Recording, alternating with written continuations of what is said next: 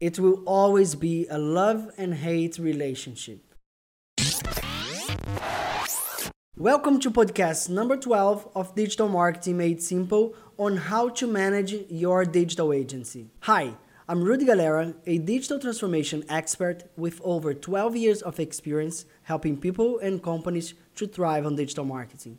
If you are a marketer working on the client side, you probably have a stressful story managing a digital agency. I've had so many headaches that you can't imagine. And that's why I've decided to make this video, aiming to make your life easier when hiring and managing a digital agency, avoiding all mistakes that I made. First and most important is the SLA, the Service Level Agreement. Here is where you will align the expectations and establish how you will know if both sides are meeting the agreed expectation. You don't want to start thinking that they are not doing their job when they think that they are doing even more than what they should be doing. So you need to describe ways of working, timelines to respond and deliver each request, how you will send these requests, and in which format. Some people prefer to use emails, some will prefer to use WhatsApp.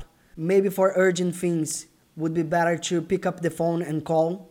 So you need it's better to agree beforehand on the ways of working to reduce the frictions you might have. Then agree on metrics to optimize against. Have it clear what is success for you and your business and the KPIs you should be looking at. Finally, make sure from the beginning you agree on the reports you will receive, what is included in there and the frequency. Maybe you want to receive a short one on a weekly basis and another one more comprehensive once a month. So the first step before signing anything is to spend some time on a very detailed SLA. Next thing is to have frequent meetings to look at your KPIs. Ideally, you should have one weekly meeting to go over the last week's results and decide on the key actions that should be taken for the following week. Digital is all about quick actions fail, and learn fast. So don't wait until the end of the month to take actions. Do it in small batches. This should be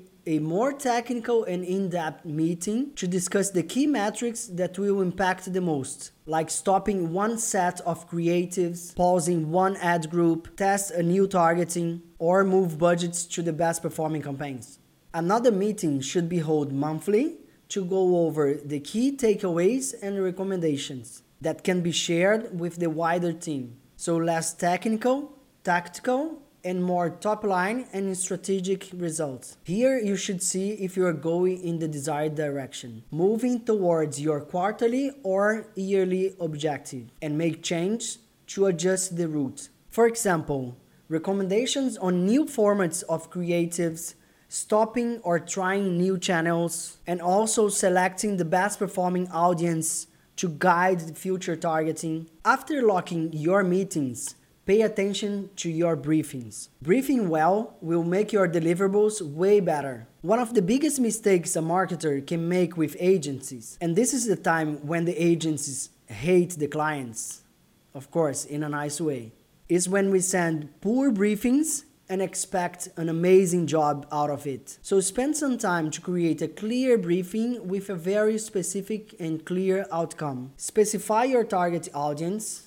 and I mean really specify their behavior, content, and channels they like to consume, things they like and things they don't like, their key struggles and aspirations in life, and so on.